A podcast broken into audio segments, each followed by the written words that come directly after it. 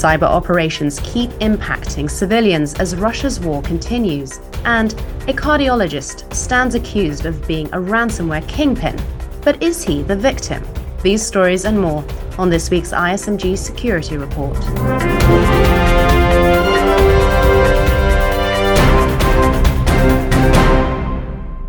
Hello, I'm Anna Delaney. More than 165 days after Russia invaded Ukraine, the conflict continues. Many might not think that cyber attacks have been a major feature of the war, but experts who've been tracking the conflict have counted more than 300 such cyber operations. Well, joining me to discuss is Matthew Schwartz, executive editor at ISMG. Matt, there's a sense that there never really was a cyber war component to Russia's invasion, but you've reported on there being a substantial number of attacks. Yes, more than 300 cyber attacks and cyber operations tied to the conflict have been tracked so far. That count comes from Cyber Peace Institute. It's an independent and neutral non governmental organization based in Geneva whose mission is to reduce the harms from cyber attacks on people's lives and to promote responsible behavior, not least by governments. And it's been monitoring how such online attacks including against critical infrastructure, have been affecting civilians since Russian Federation forces first invaded Ukraine. I spoke with Emma Raffray, a senior analyst at the Institute. At the core of our work are data centric projects in which we uh, document cyber attacks and harm um, that's generated as a result of these attacks. So, we launched a platform called Cyber Attacks in Times of Conflict, in which we're tracking attacks on organizations in Ukraine, the Russian Federation, and other countries which have been attacked as a result of spillover effects of the conflict itself. So, to date, we've documented attacks on 27 countries beyond Ukraine and the Russian Federation.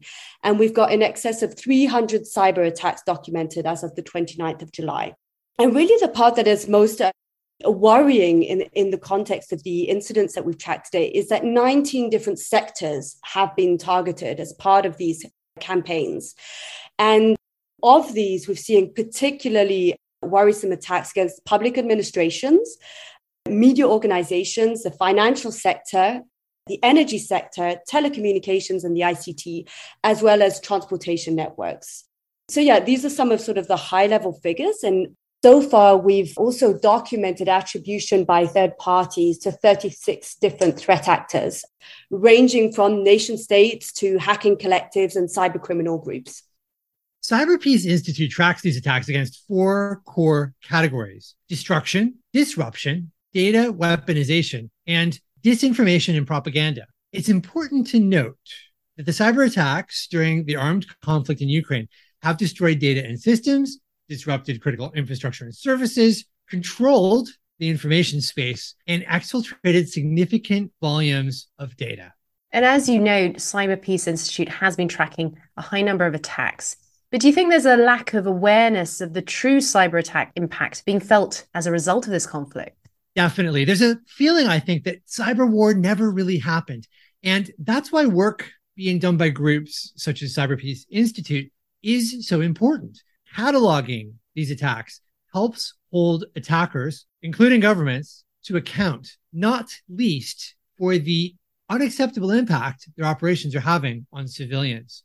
I asked the Institute's Emma Raffray to describe that impact for me in more detail.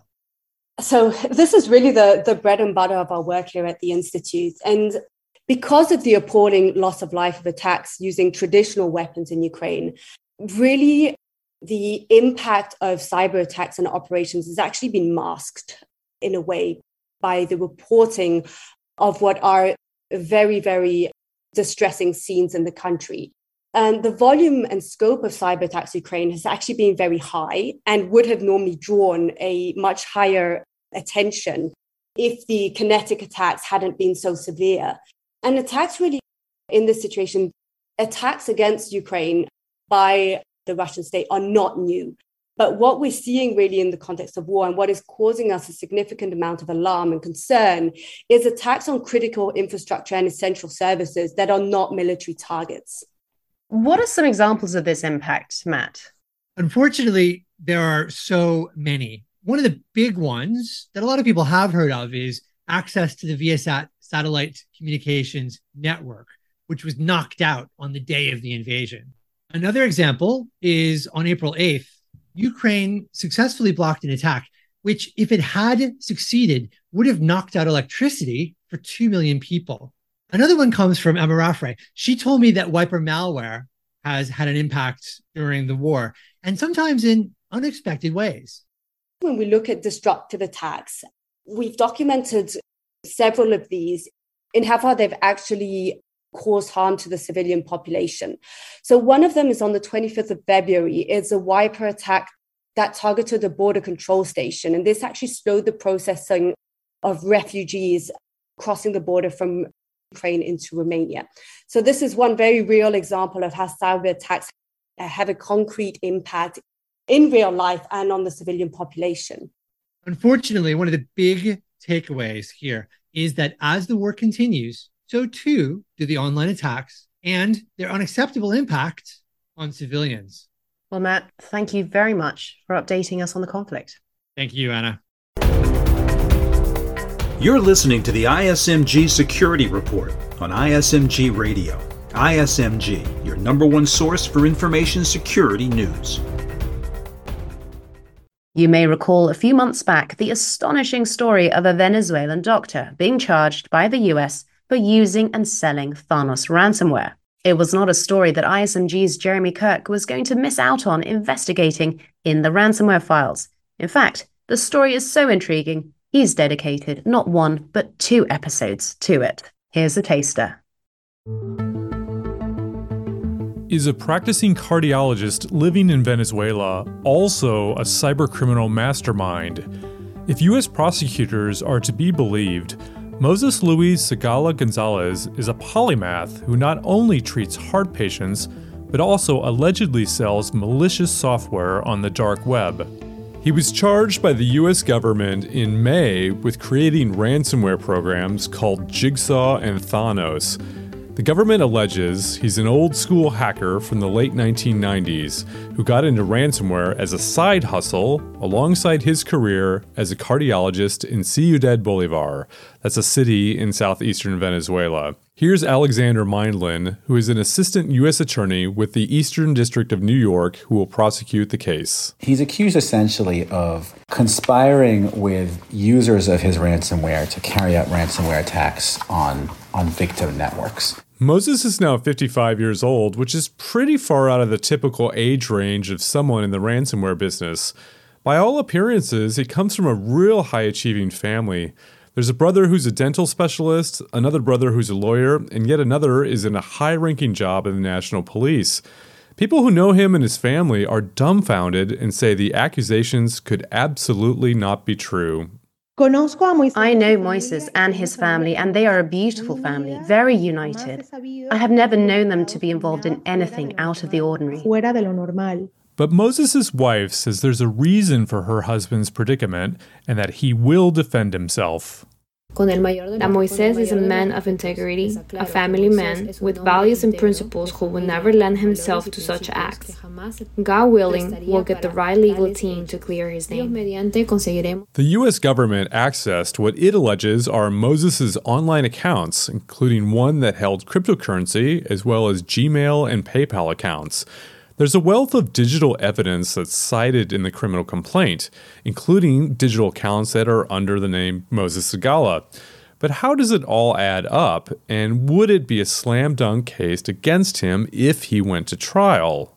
It seems too difficult for this to be exactly true. Could anyone this smart be that sloppy? The voice you're hearing is from a digital forensics expert who has worked at complicated cases involving digital evidence. My name is Tony Martino. I'm the director of the Northeast Cybersecurity and Forensic Center at Utica University in Utica, New York. Tony reviewed the government's complaint against Moses. Tony says with digital evidence, you still have to have a strong link between the cyber world and someone's body. He's not convinced that the government has necessarily shown that in this case.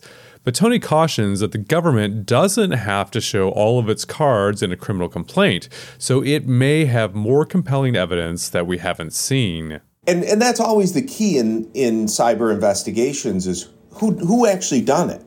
right? Not what user account did it or even what IP address did it, right? Who was at the keyboard and the mouse when it happened? And, and that's been a problem since the dawn of cybercrime. There's much, much more in this episode of the Ransomware Files. It's called Dr. Ransomware Part 2 and is part of a two part series into this fascinating case.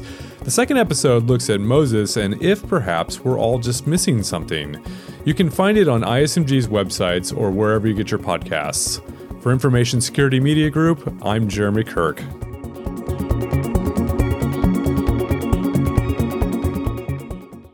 And finally, I spoke recently with Sandy Carielli, principal analyst at Forrester, who shared the latest bot management trends she's detailed in the Forrester Wave Bot Management Quarter 2 report. I asked her for her advice on effective bot management strategies that online businesses should consider. Here she is. One of the things, Anna, that I think people didn't realize early on with bots is they thought it was just another application attack. And so they thought that, okay, it's a huge influx of automated traffic trying to take advantage of our application. So, of course, our web application firewall or our DDoS service is going to protect us from that. One of the trends that I think people have realized is that you actually do need a bot management solution you do need something that looks at business logic types of attacks because that's where bots are really going after. They're not usually going after failures in web applications. There is this notion of web recon where bots will look for flaws in web apps in order to mount a more sophisticated attack later. But that is less common than bots that are trying to do credential stuffing or bots that are trying to do inventory hoarding. That's where a lot of the news is. PS5 a couple of years ago, graphics cards, now even hoarding of vaccines, hoarding of other other types of things that are in low supply. Anything that people want that is hard to get, you're starting to see bots come to the fore. I was talking to one vendor several months ago who said, and I made a joke. I said, All right, are we going to see formula bots soon? Because there was that whole run on baby formula. And he turned to me and said, Sandy, already seeing them. So I think the important thing to note is that while you have all of your traditional web application protections, you do need that bot specific element that's going to speak to the business logic. That's it from the ISMG Security Report. Theme music is by Ithaca Audio. I'm Anna Delaney. Until next time.